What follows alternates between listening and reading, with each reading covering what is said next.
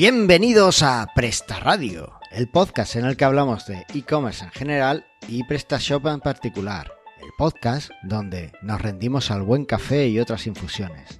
Soy Carlos Cámara, copresentador de este podcast, y conmigo está el increíble e inagotable Antonio Tower. ¿Qué pasa? ¿Qué pasa? ¿Qué pasa? ¿Cómo estamos? Pues muy bien, ¿y tú qué tal? Te veo con energía, es que has tomado café. He tomado mucho café. ¿Y eso? Estoy enganchado.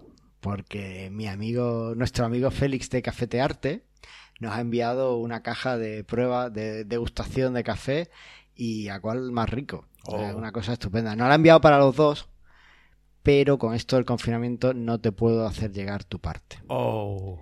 Así que para que no se no caduque, pues me la voy a tomar yo. Muy bien, muy bien pensado. No, Eh, decir- decirle a Félix que muchas gracias por el envío, que, que está muy bien todo. O sea, muy agradecidos. Pero además es como cuida la, la presentación de- del producto. Bueno, a ver, no sé si lo hace así con sus clientes, pero yo creo que sí. Pero te mandé una hojita con cómo tienes que preparar los té. Pues me han envi- ha enviado té y café. Eh, te manda eh, también, pues, un poco los tipos de café, no sé qué. Todo, todo muy bien. Todo muy bien empaquetado, todo con un detalle, no sé, un, un cuidado que, que se nota que realmente le gusta su producto, que lo conoce y que valora mucho al cliente. Así que, bueno, mil gracias, Jos- eh, Félix, y deseando eh, deseando terminar de grabar para irme a por otra taza, la verdad. Madre mía. El adicto al café.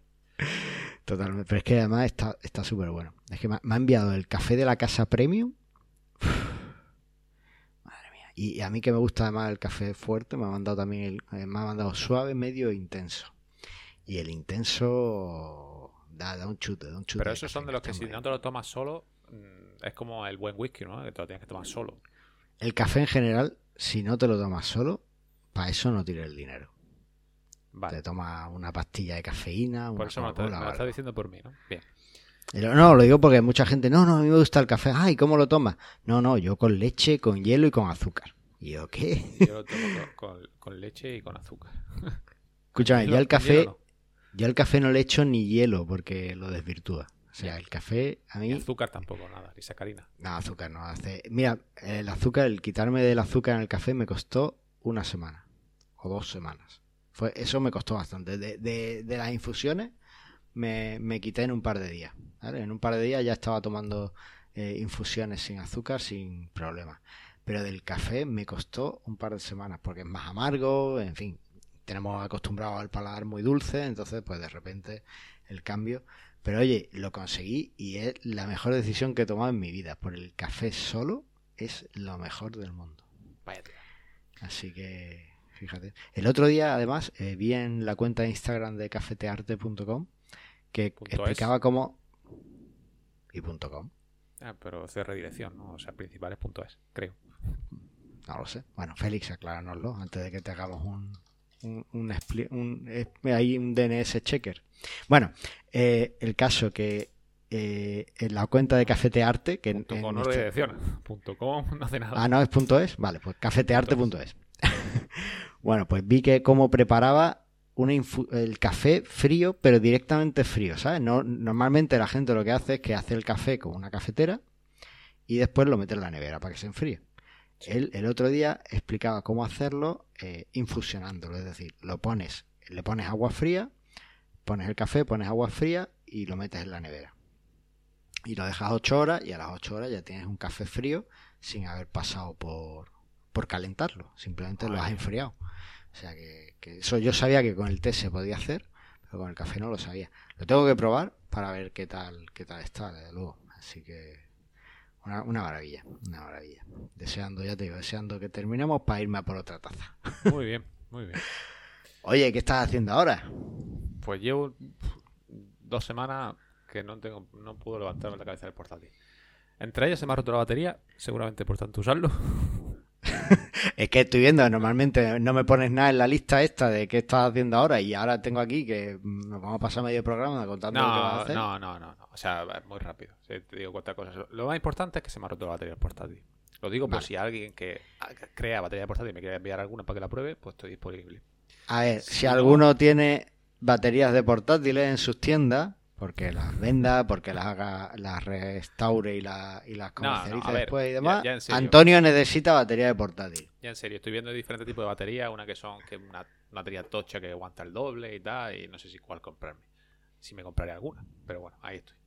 Eh, aparte de eso, he estado peleándome con varios PrestaShop. Entre ellos he hecho, una integra- he hecho un módulo de integración con TrustedShop, eh, un sistema de, de comentario y de puntuación, que es de pago, que es, bueno, está bien con la API, al final lo he hecho porque quería un, diseño muy, muy personalizado y tirando de datos de la API. Y peleas con el Advanced Search 4, tío. Quieren algo muy específico y sé que tú también te estuviste peleando y, y ahí he estado también. ¿Qué, y me qué- llamaron. ¿Qué necesitas? ¿Qué necesitas? Lo mismo lo he resuelto ya. Es, es una configuración muy especial para los filtros móvil que se deslicen y que se puedan ver desde. O sea, es más maquetación y visualización del filtro en mobile que, lo que es realmente el funcionamiento. El funcionamiento es No. igual, parecido. Entonces no, no, no me he peleado con eso todavía. Y me llamaron el lunes, creo que fue, de Ayuntamiento de Almería, porque se hizo como una mesa de redonda de gente, que, bueno, de diferentes sectores, ¿no? Pero el lunes era el sector tecnológico, para un poco incentivar el- la creación de empleo en Almería. Ujú. Y bueno, había mucha gente, había, bueno, muchos empresarios, entre ellos gente de, de esto de Merimati o no sé qué, de esto de Cajamar y cosas así, ¿no? De, que utilizan. Y todos coincidimos en lo mismo, que en Almería falta muchos desarrolladores que sean especializados en desarrollo web o en cualquier tipo de desarrollo. Hay desarrolladores, pero no están realmente especializados. Y los que están se piran de Almería. Así que eso es un gran problema de, de trabajo en Almería. Y poco más. O sea, que van a hacer un plan de formación y tal, y cual, pascual, pero lo de siempre. Pero bueno, ahí estoy. Pues eso es algo que tenemos que, que mirar, porque cuando estuvo aquí eh, nuestro amigo eh, Alex, Sí. o sea, Alex es un pedazo de desarrollador y está aquí en Almería. Y estás tú también, Eh, pues pues ¿por qué sí, no nos ves. juntamos? Pero sí, sí, no te digo que no, pero, pero una empresa que busca desarrolladores que le... O sea, al final Alex, pues, tiene su empresa y no quiere trabajar para... o Bueno, a lo mejor sí, no lo sé. Estoy viendo dónde no. Hablo por mí, por ejemplo, ¿no? Que yo ya no me voy a meter en una empresa de momento a, trabajar. Eh, pero eso es lo que pasa, o sea, que o los grandes, o los que ya tienen senior, experiencia, ya se montan su propia empresa de desarrollo, o, o se van a otras ciudades, porque hay más posibilidades, ¿no? Por ejemplo, que he tenido ocasión con otros clientes, ¿no? Y, y que en ciudades como Málaga o Granada, que hay grandes empresas de desarrollo o grandes e-commerce o tal, entre ellos se, digamos como que se roban empleados al final, entre de uno a otro, Mm. porque son seniors, son muy buenos y se lo van tratando, llevando de un sitio a otro, porque al final son de lo mejor de esa ciudad. Entonces mucha gente se va allí de Almería pues para pues, para saber y para escalar, ¿no? Al final tiene un puesto y es muy fácil de ir- moverte de empresa, mejorar sueldo, mejorar conocimiento, etcétera.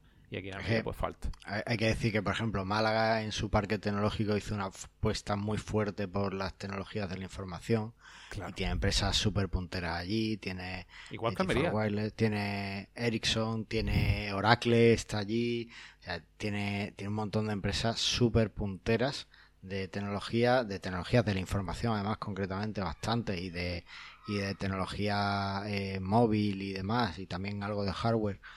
Ahí, y claro, Google también está en Málaga, y aquí en Almería, como no hables de fruta en tu empresa tecnológica, ya te Y digo yo que, que, que no hay. O sea, que la gente que habla de fruta y de verdura, no, te- tecnología todavía no han llegado a ese punto. A ver, no te creas, hay mucha... Yo lo que me di cuenta cuando vine, pues yo, yo cuando vine a Almería dije, además la empresa la llamé Epta Technologies, porque para abarcar no solo la web, sino para, bueno, si salían proyectos de robótica o de automatizaciones o cosas más, eh, más de hardware, más físicas, pues poder abarcarlo, ¿no? Para no cerrarme un poco las puertas de nada. Y lo que me di cuenta es que es verdad que hay mucha gente, hay muchas empresas y además locales haciendo automatización en tema de invernadero. ¿Vale? Pero claro, es todo muy acotado a ese nicho de mercado porque el sector productivo es enorme aquí en ese sector, ¿no? Ya, no, o sea, aquí Spatec hace años era lo que hacía realmente. Hacía, era de Cajamar, ¿no? Era de la cooperativa y, al final se vendía mucho de ese desarrollo a invernaderos de Holanda y tal. Pero llegó el momento que dieron la vuelta, ¿no? Que ahora se compra tecnología de, Holanda y, de aquí pues se queda un poco más eso, Eso también, llegó a ser puntero, pero, mm. pero no sé por qué cambiaron el camino o, bueno, que no se actualizaron lo suficiente. Eso, la verdad que siguen siendo súper grandes, pero ya no sé exactamente lo que harán.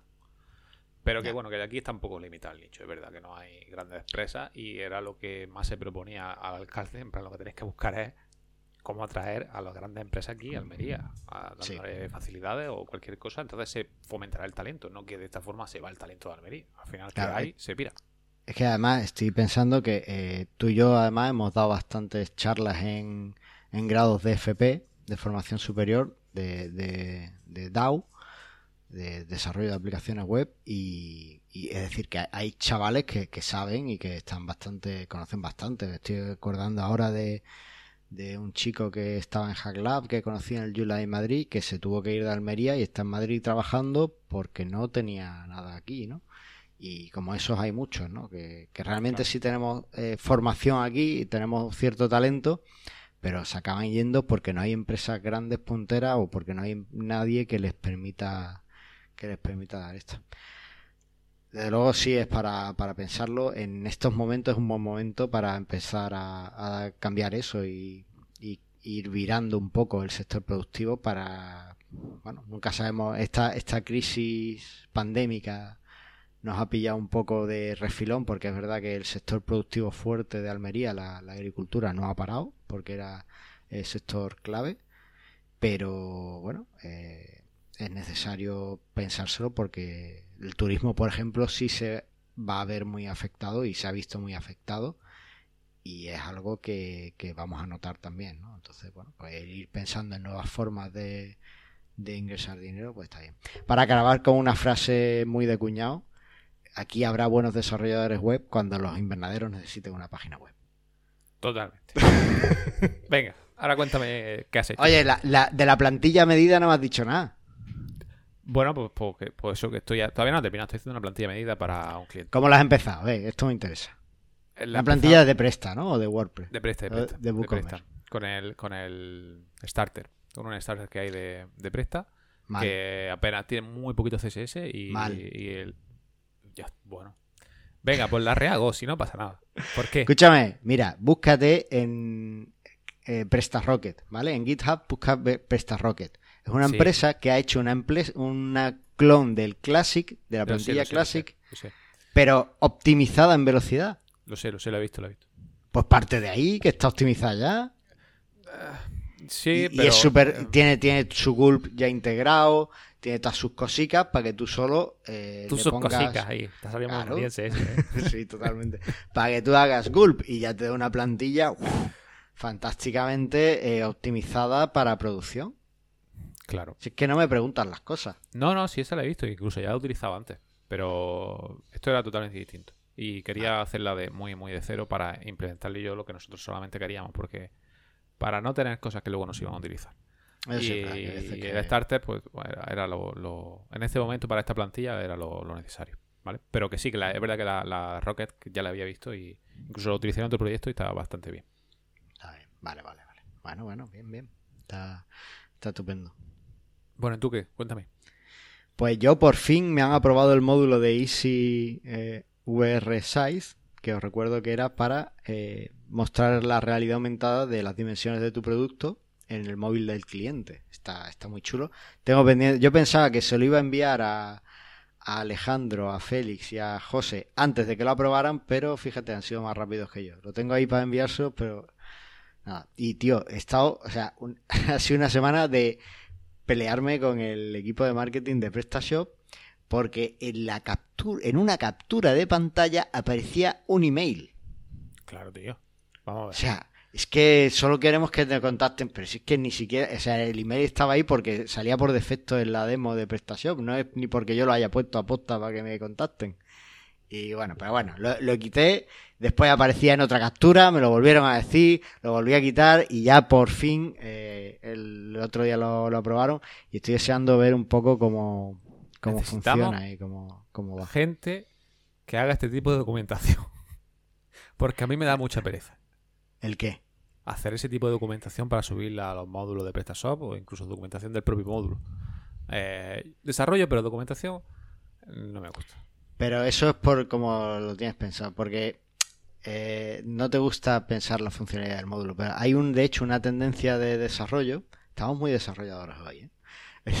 Eh, hay una tendencia de desarrollo que es el DDD, se llama Document Driven Development, que sería desarrollo guiado o conducido por la documentación. En esa tendencia tú escribes la documentación de tu proyecto y después lo ejecutas. Después lo haces el código. De esta forma te aseguras que funciona como tú tienes en tu cabeza que va a funcionar.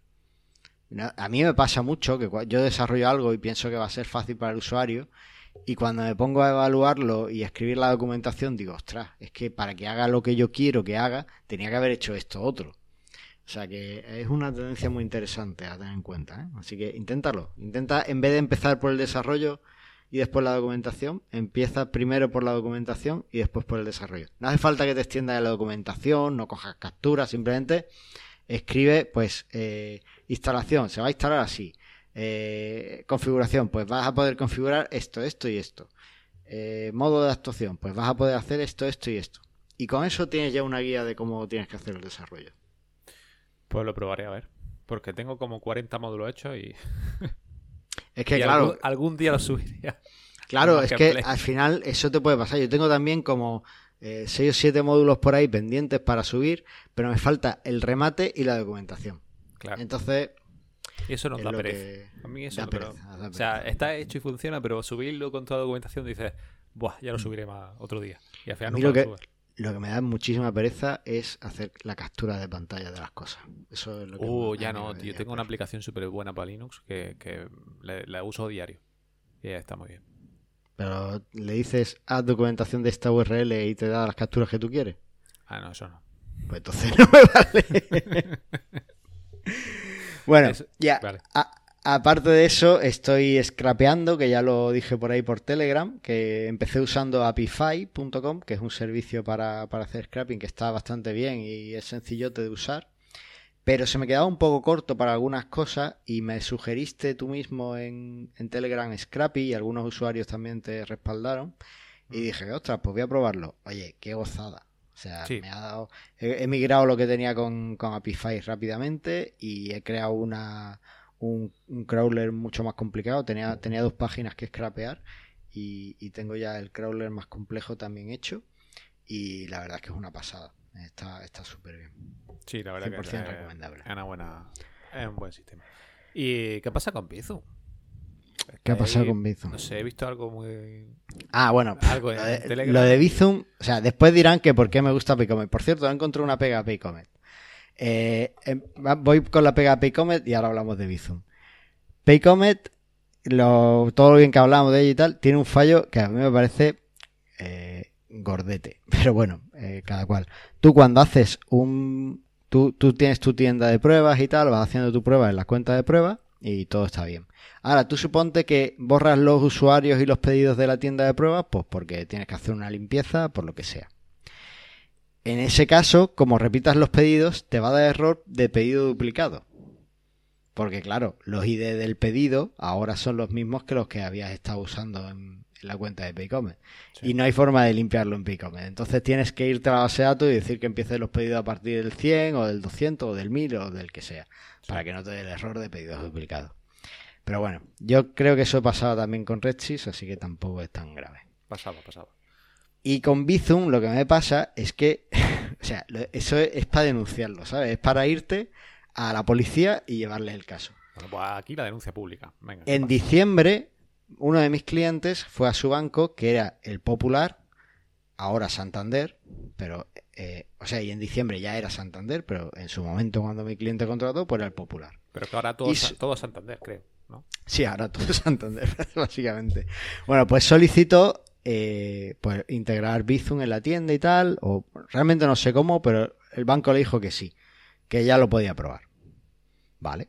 Yo no conocía mucho de eso, entonces lo primero que encontré fue un módulo de, creo que era de Innovate, de, para integrar Bizum en tu tienda. Pues nada, lo compramos, lo metimos, estuvimos probando y, nos daba un error de que no, no podía autentificar al usuario. Además, un error en plan Redsys, porque como realmente es la misma pasarela que Redsys, pues un error indescifrable, ¿vale? Bueno, pues después de mm, mucho para arriba, para abajo, se quedó ahí un poco el caso, lo dejé latente, y les pregunté a los desarrolladores del módulo, oye, eh, ¿tenéis algún Pues yo no tengo Bizum porque ING no me permite Bizum. Digo, oye, ¿tenéis algún oh. número de pruebas o alguna cuenta de pruebas? Y los desarrolladores del módulo me dijeron, es que Bizum no tiene pasarela de prueba. Digo, ¿cómo? No tiene pasarela de prueba y cómo pruebas las cosas. No, no, tienen que ser pagos reales. Eso ya me extraña. Pero el otro día también en Twitter, pues vi que eh, José Conti, que tiene un plugin para WooCommerce eh, de Redsys estupendo, eh, que a todo el mundo recomiendo, aunque no lo he usado, pero por lo que veo el, tío es un crack, así que 100% recomendable si usáis WooCommerce, que os paséis a su plugin. Pues, o que os paséis a PrestaShop, ya que cada uno lo que quiere. O que os paséis a PrestaShop, eso, eso sería mejor. Pero bueno, si os tenéis que quedar en WooCommerce por lo que sea, iros con coger el módulo de José Conti, que es un crack. Bueno, pues el tío eh, acaba de integrar Bizum en su módulo, ¿vale? Y le dije, oye, pues eh, esto tiene, tienes datos para hacer las pruebas y tal, porque yo no consigo que nadie me dé datos de prueba. Ah, vale, es que yo no dejé el caso abierto. Yo le dije a mi cliente, oye, habla con el banco y te manden documentación de cómo integrar la pasarela de Bizum. y ahí, tú sabes las películas estas que se graban aquí en Almería, que sale la, eh, el desierto y sale la rueda de maleza con el viento rodando. Pues eso es lo que pasó después de preguntarle al banco por documentación. Pues eh, este chaval me, escribió y me dijo, sí, sí, toma, y me dio los datos que hay de pruebas de, de Bizum, ¿no? Me dio un teléfono de pruebas, un tal de pruebas, todo perfecto. Y yo, ostras, pues esto está súper bien.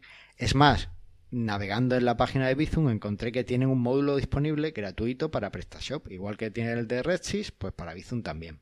Así que no hace falta que compres un módulo para instalar Bizum en tu tienda. Guay. Pues voy a instalar el módulo oficial, me voy y tal, hago la configuración, nada. A todo esto el banco, eh, estamos en abril y sigue sin responder, ¿sabes? De si tienen documentación o no.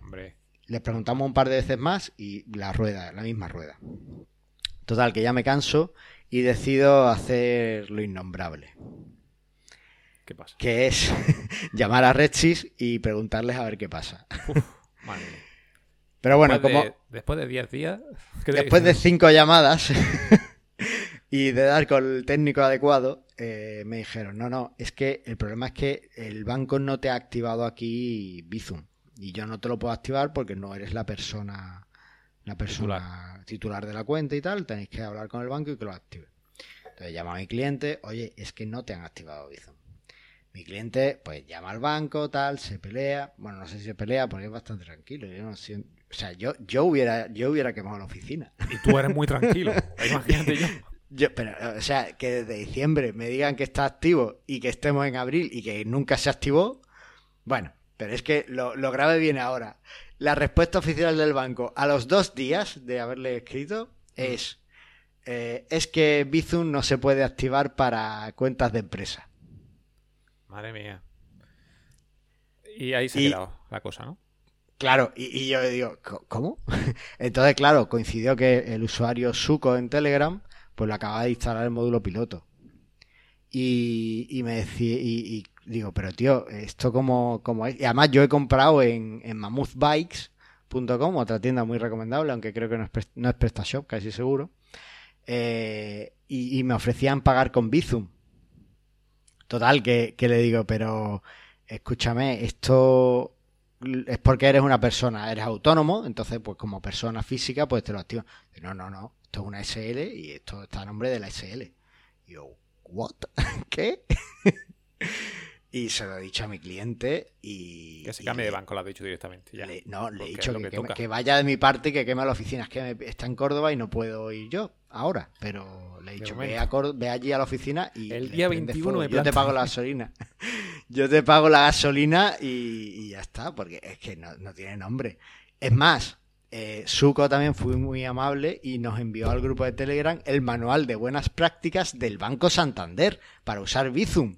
Es decir, no solo es que lo, lo soportan, sino que es que además tiene un manual de buenas prácticas. Me da igual que esté en piloto, no, te lo he pedido.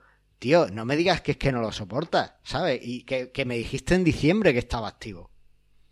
Ya. Esto unido a Red Cheese Insight, que también intentamos, llevamos intentando activarlo desde diciembre. Y así estamos. Entonces, Pues, claro. Que la gente después me cuente que es que a mí me gusta, hablo muy bien de Paycomets y me han pagado, pues no es que me hayan pagado, es que funcionan y no me han dado problemas, no me han dado este tipo de problemas. Entonces, bueno. Muy bien. Pues muy relacionado con, el, con la noticia, así que pasamos ya si quieres, ¿no? Venga, vamos a hablar de actualidad. Yo creo que hoy vamos a quedarnos en la actualidad. Bueno, ya Puede ser, puede ser. Vale. Venga, vamos allá. Ahora sí, novedades. Ya, ya están aquí las novedades. Bueno, la CEC dice no a la venta de productos de consumo por parte de la venta. De la banca. La banca. Necesito el café ese que te he dicho. Sí, Bueno. totalmente, despierta. La conferencia... ah, ¿Ves cómo necesito el café? Venga, a venga. pensar que, que en vez de café intento. estamos tomando cerveza o algo. Bueno, la configura... La co-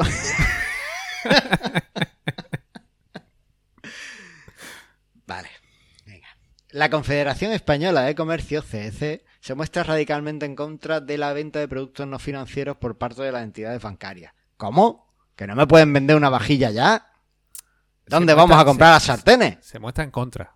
No quiere decir que no lo vayan a hacer, pero bueno. Ah, vale. Asimismo, exige que las autoridades competentes que aborden las medidas pertinentes para revertir esta situación con el fin de no debilitar aún más al comercio minorista. Bueno, eh, abre más bien el, el otro link, el que te he puesto abajo. Yo no sabía que los bancos tienen su propio e-commerce, como bankiashop.es. Flipa. Ostras. ¿Esto qué, qué? O sea, que el banco ya dice, yo me da igual, me meto en todos los negocios. Yo, yo también me voy a hacer e-commerce y voy a vender todo lo que pille y, no lo entiendo. No lo entiendo. Ostras, es que te venden unos Apple iPods Pro aquí, eh, estupendamente. Madre mía.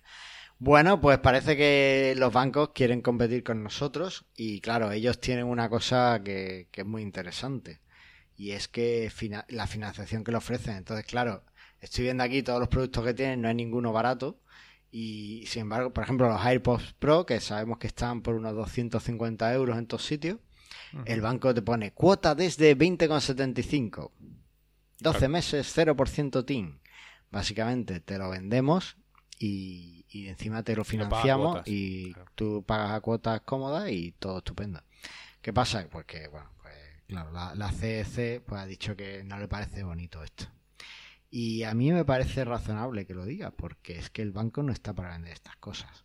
A mí Se es verdad, de todos lados. De todos lados. Se quieren llevar. Aparte del comentario cuñado de Antonio, de que se quieren llevar de todos lados, es cierto que la banca tiene que reinventarse y tiene que ofrecer productos diferentes que, atraigan, porque hoy día es complicado competir con toda la, la oferta que hay de bancos, ¿no? Eh, y realmente eh, casi nadie quiere pagar comisiones ya, porque hay uno en la competencia que lo está pagando. Y es verdad que ellos necesitan ingresar dinero.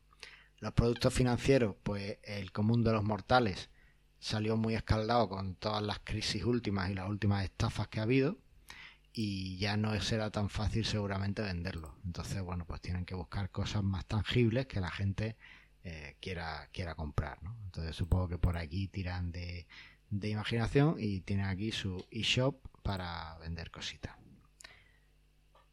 Entonces, bueno, pues Muy bien. no sé, eso, eso es lo que parece. La, la Comisión Española de de Comercio, pues claro, no, no, está, comercio. no está a favor de esto. Eh, claro, eh, es normal. Otra cosa que consiga que lo paren o no. Eso ya es otro tema. Hombre, desde luego, yo creo que en vez de montar tu propia tienda e intentar vender tus productos aquí como puedas, no sé qué, que tampoco es que estén innovando mucho en la venta, pues podrían hacer como la gente de Plaza más de paga más tarde o da- dar opciones al e-commerce para que vendan por cuotas a través de la financiación de ellos, ¿sabes? Pero bueno, supongo que también tiene otros riesgos y otras implicaciones y les ha parecido esto lo más fácil. Pero bueno. Pues nada, ya lo sabes, si tienes un producto de un precio relativamente alto, mm, tu banco es tu competidor. Esto va a ser así. Así estamos. Así que bueno. Oye, ¿qué, qué tip del podcast? Dame un buen tip del podcast, anda, que, me has dejado un poco de bajón con esto. Te voy a dar eh, muchos tips de golpe. Porque te voy a dar la herramienta de e-commerce definitiva. Un listado de herramientas que ha sacado el amigo George Ordóñez en su web. Todo relacionado con el e-commerce. Y hay herramientas de todo tipo, de analítica, de email marketing, de bueno, pues un montón de, de diferentes tipos de herramientas, todo almacenado en una sola web, ¿no? Pues aquí os dejo el enlace por si le queréis echar un vistazo, hay de todo tipo, hay herramientas gratuitas, hay herramientas de pago, hay herramientas... Pero bueno, todo está muy relacionado con el e-commerce y para vender en e-commerce, así que me ha parecido interesante. Oye, estoy viendo aquí eh, que tiene una sección de una categoría de plataformas CMS para e-commerce sí. y no tiene WooCommerce. Porque Jordi sabe lo que se hace. Pero tiene a Shopify, eso sí es verdad. Tiene, Shopify, tiene VTEX, tiene. Sí. Pero no es verdad, no, no está WooCommerce. Muy bueno. No está WooCommerce. Así que bueno. No sé por qué. Bueno, pues ahí queda. Tampoco está Mart. No, ah, normal. Normal. Lo que me extraña que esté Car2Car, que yo sepa, eso es, migración de datos de una CMS a otro. No un CMS en sí, pero a lo mejor han hecho un CMS. No lo sé. Pues, Hace tiempo no lo utilizo. Bueno, pues curioso. Bueno, pues estupendo. Yo creo que aquí eh, todo el mundo puede encontrar las categorías que quiera. Hay de publicidad y retargeting, de SEO, plataformas de pago online. Mira, plataforma de pago online no pone Redsys. Ni Paycomet. Ni Paycomet tampoco. Bueno, pero mira, pone ePayments de Higienico. No sé lo que es, pero bueno. Hay diferentes alternativas. A ver, que no bastan todas las herramientas ni todas las cosas, pero él ha metido lo que ha, lo que ha visto considerable. No sé. Bueno, bueno, estupendo, estupendo. Pues ahí queda, ahí queda y nada, le dais un vistazo y encontráis, seguro que encontráis una herramienta que, que os gusta y que os parece, os parece interesante. Oye, venga, vamos a hablar un poco del tema del día. Yo creo que lo vamos a dividir en dos, pero bueno, o no, no sé. Venga, vamos al tema del día. Dale.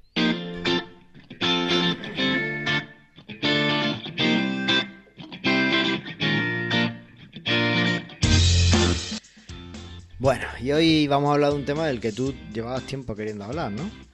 Sí, porque desde que me lo enseñaste me quedé bastante alucinado. Y creo que puede revolucionar. Yo todavía no lo he usado, pero creo que puede, puede ayudar un montón a hacerlo. Es más, a ti yo creo que ya lo usas a diario casi, ¿no? Yo lo uso para, para los proyectos que, que tengo, los que quiero hacer email bonitos, porque es una cosa muy chula. A ver, vamos a centrarnos. Vamos a hablar. Este episodio hemos empezado hablando de desarrollo y vamos a seguir de desarrollo. Eh, es un poquito más técnico quizá de los demás y vamos a intentar hacerlo lo más amigable posible. Pero la idea es que después de todo lo que escuchéis aquí, pues que busquéis los enlaces y busquéis lo que la información que os damos para que si realmente os interesa el tema. Eh, vamos a hablar de eh, MJML, ¿vale?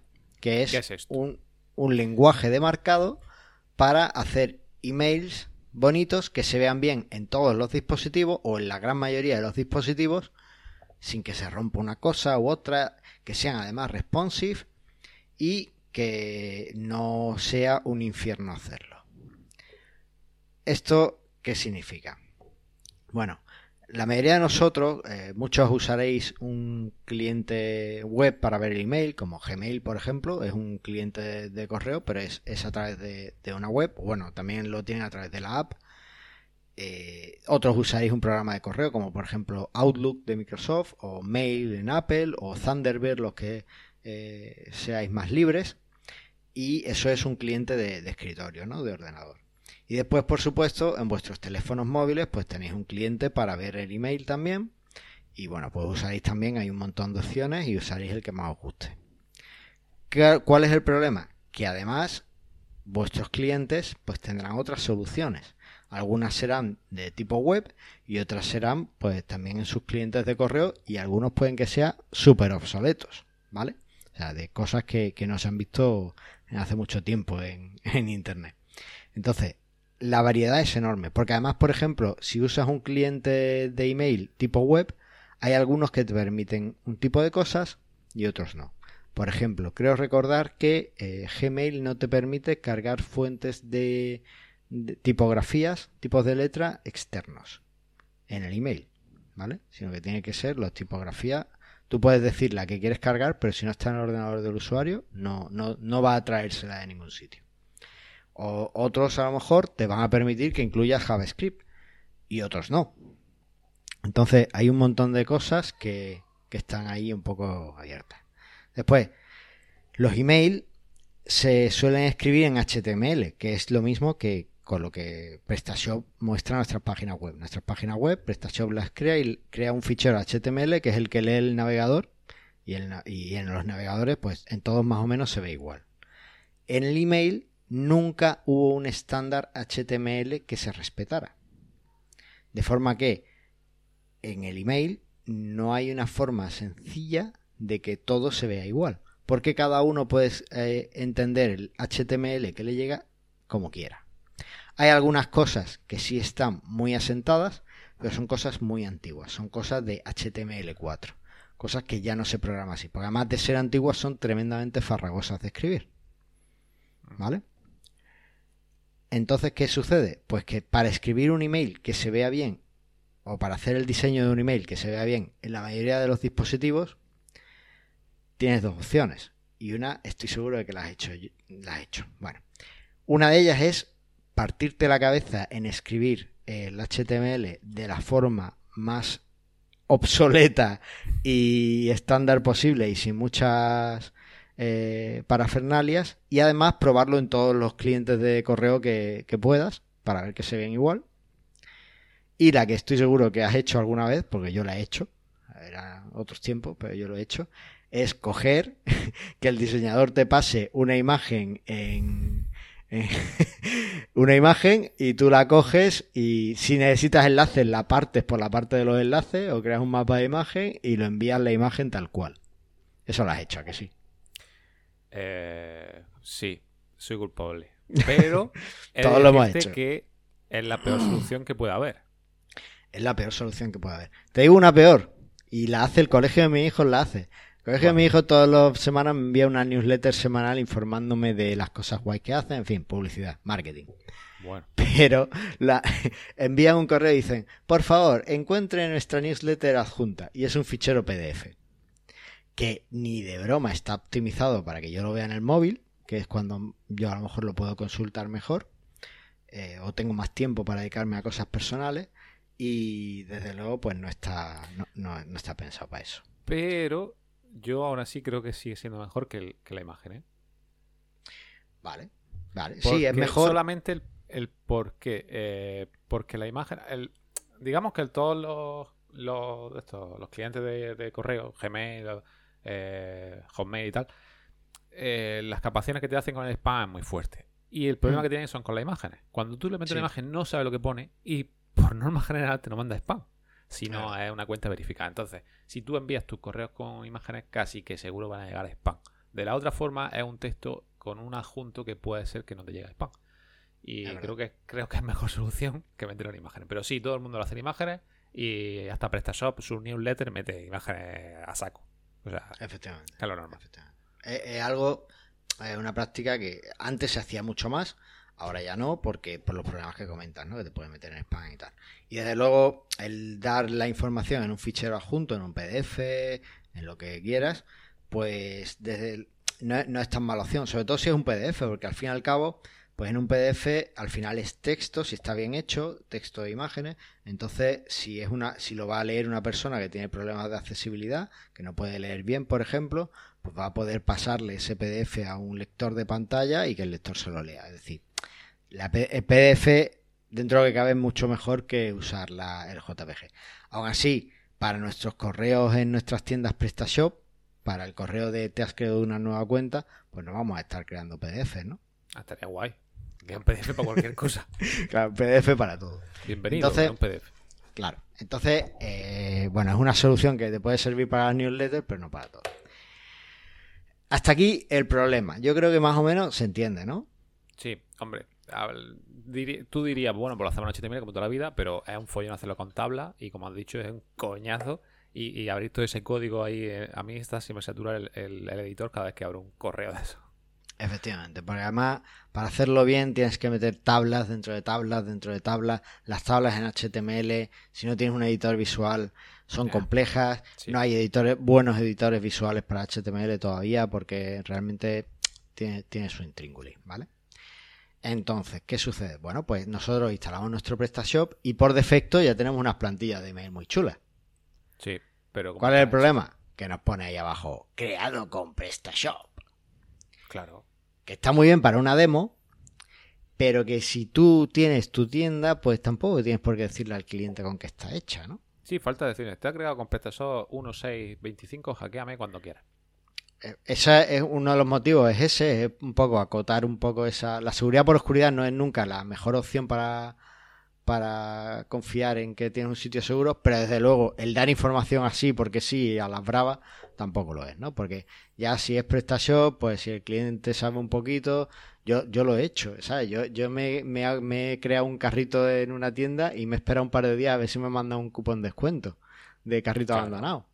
Y hubo, un fallo en un módulo de PayPal que se podía crear pedidos realmente sin pagarlo con PayPal y yo he mirado que PrestaShop lo tenían instalado, sí, claro. Claro, o sea, cuanta menos información desde tu sitio, al final mucho mejor. Entonces, eh, hay una opción para quitarlo de las plantillas por defecto y bueno, eh, no sé si tienes a mano por ahí el enlace, si lo tienes pues lo dejamos por ahí para el que le valga, pero básicamente en PrestaShop 1.7 te tienes que ir a la zona de traducciones y buscar el texto y ahí lo modificas, creo recordar. No sé si era en la zona esa o en el template. Sí, creo, que sí, creo que sí.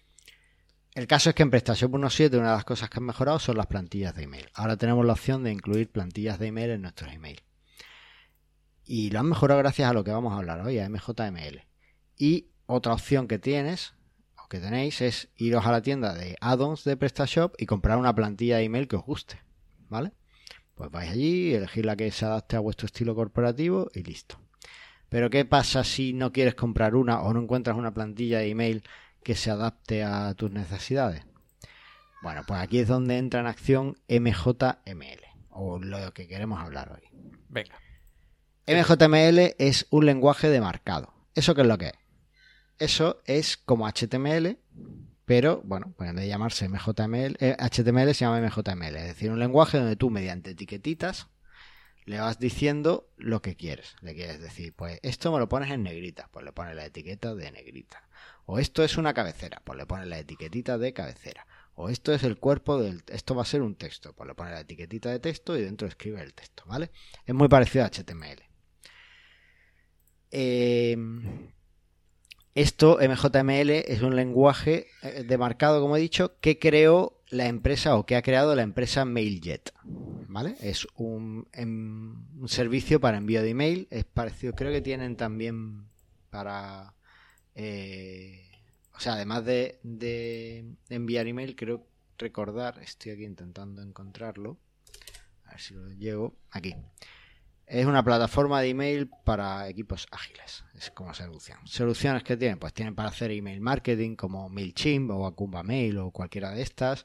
Eh, tienen también para envío de SMS, si os interesa, ¿vale? Y tienen también un servidor SMTP. Antes de que alguno se enfade mucho en los comentarios, no nos han pagado por esto, ¿vale? Es más, he descubierto, esta mañana en la que grabamos, he vuelto, he descubierto que era de MailJet, ¿vale? Porque eh, yo, yo este lenguaje lo tenía en mente desde hace un par de años, o sea, lo tenían en mi radar desde hace un par de años, pero cuando lo he descubierto fue hace un mes y ya ni me acordaba de que era MailJet. Y esta mañana, preparando un poco este programa, es cuando he descubierto que era de MailJet, o he redescubierto que era de MailJet. De ahí el MJ, ¿vale? Bueno, volviendo al tema. También eh, aclaración de que a nosotros no nos paga nadie, nunca. No. Ni prestasos tampoco. Félix, ahora mismo, nuestro jefe ahora mismo es Félix, que es el que más nos ha pagado de... Totalmente. bueno, y, Alejandro de, Ecuador. Son nuestros jefes ahora mismo, ¿vale? O sea, nadie nos paga. Eh, el caso que MailJet, pues lo podéis estudiar si queréis, pues envíos con ellos o lo que sea, tienen ahí su pricing. Yo no me meto en eso, no lo he usado y no, no sé si lo voy a usar en algún momento, pero bueno, ahí lo tenéis. El caso es que han hecho esta forma para hacer email y mola mucho. Vale. Bueno, pues ya os he dicho lo que es este lenguaje, ¿no? Es un lenguaje marcado y tal, pero claro, eh, os he dicho que lo ha creado una empresa y no es un estándar internacional ni mucho menos. ¿Qué es lo que sucede? Que este lenguaje de marcado lo que hace es que tú lo pasas por un pequeño eh, compilador que se llamaría, bueno, no sería un compilador, no sé cómo se llamaría, un traductor, y te lo traduce a un HTML que funciona en la mayoría de los dispositivos. Entonces, fíjate, escribiendo un código más sencillo, porque el MJML es bastante más sencillo que el HTML que necesitas para escribir un email, consigues un email que se ve en todas las plataformas, ¿vale? Igual o en la mayoría de las plataformas se ve igual, ¿vale? Entonces, bueno, hasta ahí está muy bien. MJML es, lo liberaron a la comunidad, tenéis todo el código en GitHub, ¿vale? Y podéis incluso contribuir, pedir mejoras y demás. Ahora está en la versión 3 y tiene una documentación interesante. Os vamos a dejar en las notas la API de... Eh, o sea, la, API no, una, el enlace a la web y tiene de MJML, que le hicieron una web propia y demás. Y tiene un, un botón que se llama Try It Live, que en Aprende Inglés con Presta Radio os enseñamos que significa pruébalo en vivo. Y ahí directamente podéis escribir vuestro MJML y ver al lado cómo queda, ¿vale? O sea, es súper súper fácil y súper intuitivo. Hasta ahora no hemos tenido que instalar nada, no hemos tenido que hacer nada, no hemos tenido que hacer nada. Perdón, he dicho antes que estaba en la versión 3, no, está en la versión 4.6.3. Lo estoy viendo ahora, ¿vale? Perdón por el fallo. Bueno, tiene ahí también su documentación, está en inglés, es un poco la pega, pero bueno, está ahí, está bien. Como os he dicho que esto eh, yo lo tenía en mi radar hace un par de años, pero por algún artículo que vi, pero realmente no lo he redescubierto hasta hace poco.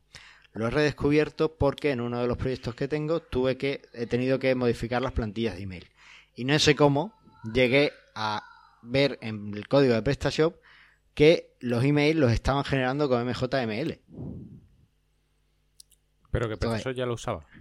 Entonces PrestaShop ya lo usa. Si tú entras en la página MJML y ves abajo tienen una lista de gente que lo está usando ahora mismo y ves que está Discord, ah, MailJet por supuesto, PrestaShop, Esfero, que son la gente esta que hizo el robotito de BB8, eh, Typeform, que es el servicio este de formularios tan chulo, Rebue, que no sé quiénes son. Y bueno, pues también hay gente de Litmus, también lo está usando. En fin, que está bastante... Eh, eh, lo usa bastante gente, bastante gente poderosa. Pero ya os digo que vuestro PrestaShop 1.7, cuando lo instalasteis, ya lo estaba usando. En los emails que traían eso, ya te lo estaba poniendo y, como habéis podido ver si habéis hecho alguna prueba con esos email, se ven bastante bien en cualquier dispositivo. Vale. Eh, ¿Cómo podéis escribir esto? Bueno, pues como os he dicho, la forma más fácil de probarlo es os vais a la web de mjml.io y le dais a Try It Live. Y ahí en el editor podéis ver que podéis incluir imágenes, podéis incluir divisores. Si sabéis un poquito de HTML, además os va a resultar bastante familiar porque eh, tiene una síntesis muy parecida. Es muy fácil, se escribe muy, muy igual. Más cosas interesantes de MJML Ah, bueno, y aquí en el Trade Lib, eh, después de que has escrito el email como lo quieres, tienes un botón que se llama View HTML, que en Aprende Inglés con Presta Radio es ver HTML, y ahí te da el HTML que tienes que copiar en tu email. Tú esto lo coges y lo metes en tus plantillas de email de PrestaShop, que estaría eh, dentro de, vuestro tema. Hay una carpeta que se llama Mails o Mail, y dentro está eh, cada una de las idiomas que, que tiene vuestro, vuestro sitio instalado, en vuestro caso será ES, y dentro están todos los emails. Pues ahí ponéis el email que queréis, o sea, podéis este código en el email que queréis modificar y ya está, ¿vale? No tiene más problema. Pero además tiene una aplicación, a ver si llego a ella, la tenía por aquí, que te la puedes instalar en tu ordenador. Aquí está, vale. Y en esta aplicación tú le puedes, eh, puedes crear tu email con lo que necesitas. Además tienes para crearlo en forma de proyecto y demás, de forma que tú puedes crear eh, una cabecera y una y un pie de página que sean más o menos comunes y después eh, le vas importando los diferentes ficheros como tú necesites y en fin, no sé, que está muy chulo. El proyecto que trae por defecto para, para hacer, yo creo que muestra bastante bien cómo son las cosas, ¿vale? y yo creo que es eh, bastante interesante que, lo instaléis en vuestro ordenador. Ya tiene versiones para Windows, para Mac, para Linux y que podáis instalarlo y jugar con él y cambiar las cosas a lo que, a lo que queráis. ¿Vale? Más cosas, Antonio. ¿Es responsive? Es responsive, eh, entonces eh, todo lo que hagáis pues va a tener, eh, hombre, si hacéis un código MJML con muchas restricciones muy malo, pues no, pero en principio es responsive y podéis usarlo sin problemas para, cualquier tipo de, servicio. Pero además, una de las cosas que me llamó la atención y que creo que ya te la comenté en aquel programa, es que aquí directamente en su, en su parte de, en su documentación, tiene una sección que son eh, componentes, ¿vale? Que son pues cosas que puedes usar, ¿no? Por ejemplo, eh, para meter los botones de redes sociales, pues no tienes que meter eh, el código de un enlace de red social, de no sé qué. No, no. Hay un, hay un componente que se llama mj-social. Tú ahí le pones el tamaño y, de, tu icono y el tipo de letra y le dices de qué red social es y después le pones la, URL y ya está. Con eso ya te ha creado, él te crea los botones de redes sociales que tú quieras. ¿vale? Me encanta que salga Google Plus. Sí, sale Google Plus. Esto lo tienen que mejorar. Pero sí, sí, los componentes me flipan. Hay uno del Live también, que un carrusel o es Slider, ¿no? También creo que hay. Aquí hay uno de carrusel, es decir, tú puedes poner con lo que le gusta a los clientes un carrusel. Claro. que a mí me lo piden todos. Tú puedes poner un carrusel de imágenes en tu email, que eso. Creo que no lo he visto nunca. Yo no lo he visto nunca porque posiblemente nadie sabía cómo hacerlo. Bueno, pues esta gente lo, lo ha hecho de forma que tú ya lo puedes meter en tu email y seguramente se vea muy bien. No lo he probado todavía, es verdad. Pero seguramente se vea muy bien. Sí, sí, pero que está eh, muy bien. Porque hay, hay componentes de eso, de botón, de acordeón y tal, claro. que ya te viene y te facilita la vida de poner botones, centrar los colores. sí que es alucinante. O por ejemplo, tienes aquí una barra, una barra de navegación, por si quieres ponerle un menú a tu, a tu usuario, que además puedes hacerlo incluso que sea responsive este el iconito de la hamburguesa. Madre mía. ¿Sabes? O sea, es que eh, lo tiene todo, lo tiene todo, lo tiene todo. Y lo que estoy viendo que está muy bien es que ya, tiene, ya hay plantilla. O sea, la comunidad subió plantilla y dentro de, la web eh, hay una sección de template y hay plantillas muy chulas. No sé si la has llegado a ver, pero, pero hay una de, de Star Wars que mola mucho. Pues fíjate. Vete a la web y vete a templates. Ah, no, esta parte no la vi. Ah, y hay pues plantillas ya predefinidas que están bastante, bastante bien. Claro, por ejemplo, tienes una plantilla de, de, Navidad, por ejemplo, que simplemente cambiándole el logo, pues te puede servir para ti. Claro, y bueno, y para guiarte un poco de cómo lo han hecho, ¿no? De decir, para bueno, pues cojo esta y cambio estos componentes y cambio tal, pero, pero ya tampoco hace falta ese HTML cogiendo una de estas y cambiando algunas cosas, pues está muy, muy bien. La verdad que está bastante chulo.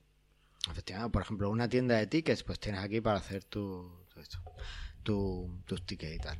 Como digo, mm, esto lo tenéis directamente a través de su web. Yo, por ejemplo, en el proyecto en el que lo estoy integrando, es que no me he instalado ninguna aplicación. Es que directamente todo el proyecto lo he escrito, lo he escrito en mi ordenador en, un fichero de texto y después lo copio allí en la plataforma TradeLive y ya obtengo el HTML y listo, ¿sabes? No, no necesitas nada más.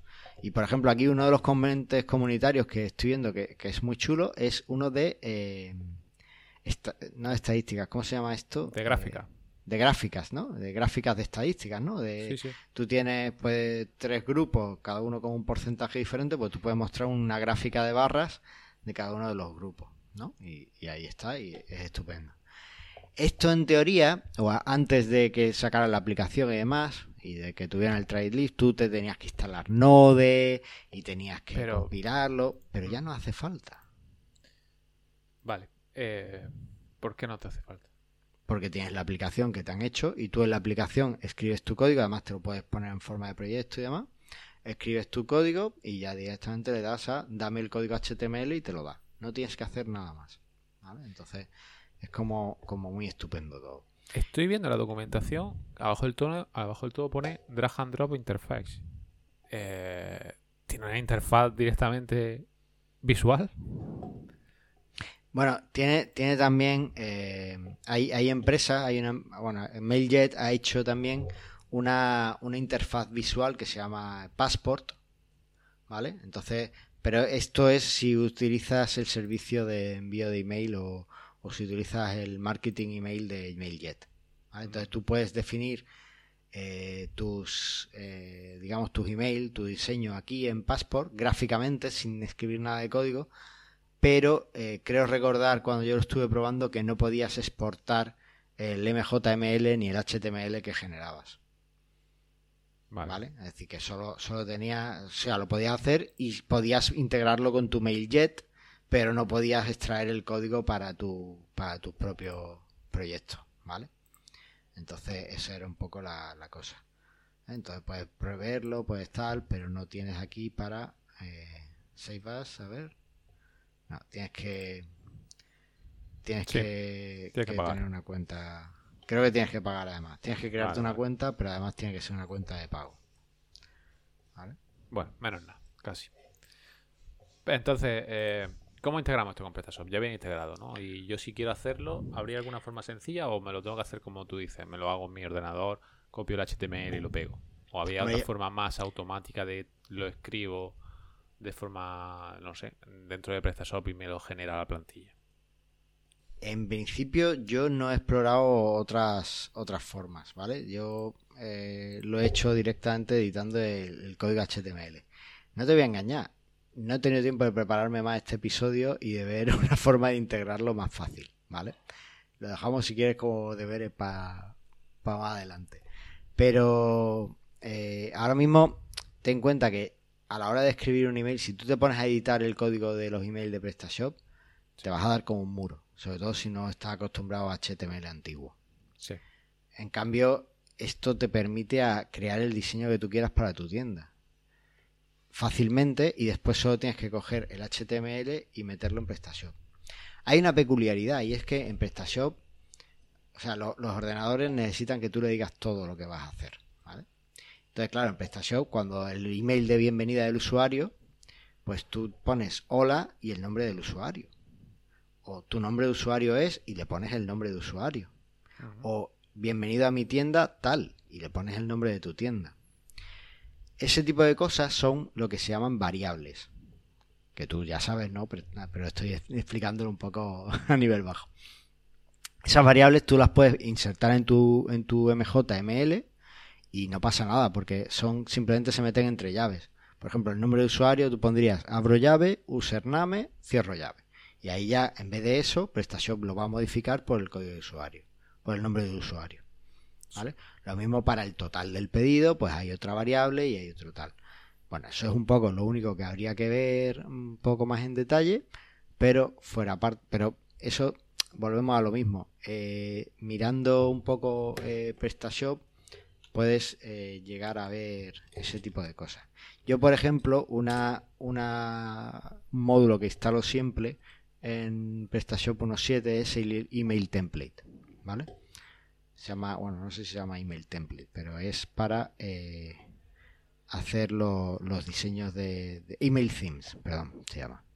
¿Vale? Entonces, en este módulo, en la parte de diseño, te añade un menú y tú puedes eh, ver todos los eh, emails que tienes, ¿vale? Entonces, por ejemplo, eh, en este en este módulo, pues ves, por ejemplo, a ver que vea uno, order conf, ¿vale? Hay una plantilla de email que se llama order conf. Entonces, si tienes al lado un enlace que se llama HTTP y ves la plantilla de email en tu navegador. Si lo pinchas, te vas ahí. Sí. Vale. Y además te la da con datos de prueba ya rellenos. Y por ejemplo, también puedes darle a ver el HTML puro y te muestra todo el HTML tal cual. O le puedes ver también eh, enviar un correo electrónico de prueba. Entonces, si estás depurando uno de estos emails, pues le das a enviar el correo electrónico de prueba y te lo va enviando cada vez a la cuenta de a tu cuenta de, de, empleado de PrestaShop y no tienes que estar creando un pedido cada vez que quieras probar el, el email de confirmación de pedido, ¿no? El order-conf. Entonces, bueno, pues eh, es, bastante interesante para, hacer este tipo de depuraciones. Lo que no he encontrado es una forma sencilla de ir modificando uno a uno las plantillas de, email. No sé si tú tienes algo o... No. Pero esto, esto de email theme viene integrado en PrestaShop, es algo que tú instalas aparte. Es un módulo que tienes que instalar aparte. Vale. ¿El módulo vamos a dejar? ¿Es de pago o...? no, es gratuito, es de, es de PrestaShop. Vale, pues dejamos el enlace para que la gente lo sepa cuál es y lo pueda ver. Vale, lo dejaré. Espérate, porque ya eh, ahora mismo ya me dejas que no sé si ese es el módulo que yo instalo o eso o eso ya viene por defecto con los módulos. Bueno, ya te digo que esta parte, la parte de PrestaShop es la que me ha costado más. Mm, la que no, se llama Email Template Manager, perdón. Este módulo, vale, pero este módulo es solo para instalar plantillas. Vale, pues no, no hago ninguna instalación. No, no, es, lo que viene por defecto, parece, sí. Eso viene por defecto. No he, utilizado, nunca. Vale, el Email Template Manager lo que te permite es, si tú compras un tema en la tienda de PrestaShop o tú te haces un tema de emails, pues que tú puedas instalarlo fácilmente a través del Email Template Manager, ¿vale? No es, no es mucho más, eh, no es mucho más. Bueno, y por supuesto eh, que también puedas ver un poco las plantillas que tiene ahora mismo instaladas, ¿vale? Pero no, no, hay mucho más. El Email Template Manager no lo instalo, lo he dicho mal, ya estaba instalado, lo que yo hago. Lo que yo hago es eso, en, la parte de diseño, diseño, email themes, no sé cómo se llamará en la traducción tema email. buena, tema, email, pues ahí puedes ir viendo todos los temas que tienes instalados de email y puedes elegir cuál de ellos eh, te gusta más o no. También puedes generar toda la, por ejemplo, si para tu idioma no tienes, si en tu plantilla no te aparece eh, lo que te he dicho, la carpeta mail, pues tú aquí en, en, en tema email tienes un apartado que se llama generar emails, eliges el tema de, de, email que quieres copiar, eliges tu idioma, pues español, y eliges el tema que quieres sobreescribir, pues classic o núcleo o ninguno, y eh, le das a sobreescribir plantilla y generar email. Y eso te genera el email copiándolo de, de Modern, el tema Modern, que creo que era el que había en PrestaShop, unos 6, si no recuerdo mal. Mm, sí. Sí. Bueno, se parece. Bueno, no, no es el mismo. Se parece. Bueno, da igual. El tema, que eh, la parte más compleja quizá es subir el HTML que generes con MJML a tu tienda. Pero ya te digo, normalmente estará en la carpeta eh, de themes, de plantillas, dentro de esa el nombre de tu plantilla o de tu tema y dentro una carpeta que se llama mail. Y dentro pues el idioma en el que estás vale y ya está no tiene no tiene más. Puedes usar las variables de Smarty o de Twig y demás. Y bueno pues me parece una alternativa bastante interesante a, a la hora de generar email. Lo mismo que si tienes eh, un cliente de correo y tú haces algunos envíos pues tú también puedes configurarte en JML para que o sea, tú también puedes coger MJML, hacerte un diseño para tu email y tenerlo en la plantilla de tu cliente de correo, ¿vale? Eso también es una opción muy interesante para tener siempre una imagen corporativa única. ¿Vale? Así que bueno, pues ahí queda. Tiene también integraciones con Symfony, en fin, tiene cosas muy chulas. Pero lo más interesante es que con poco código o con un código mucho más legible te permite generar emails que sea en muchísimos dispositivos fácilmente. Muy bien. Genial. La verdad que es, un sistema bastante chulo que voy a empezar a utilizar desde ya. Pues ya está. Bueno, pues vamos a dejarlo aquí porque ya me estoy volviendo farragoso y vamos a ir al feedback. Venga, dale.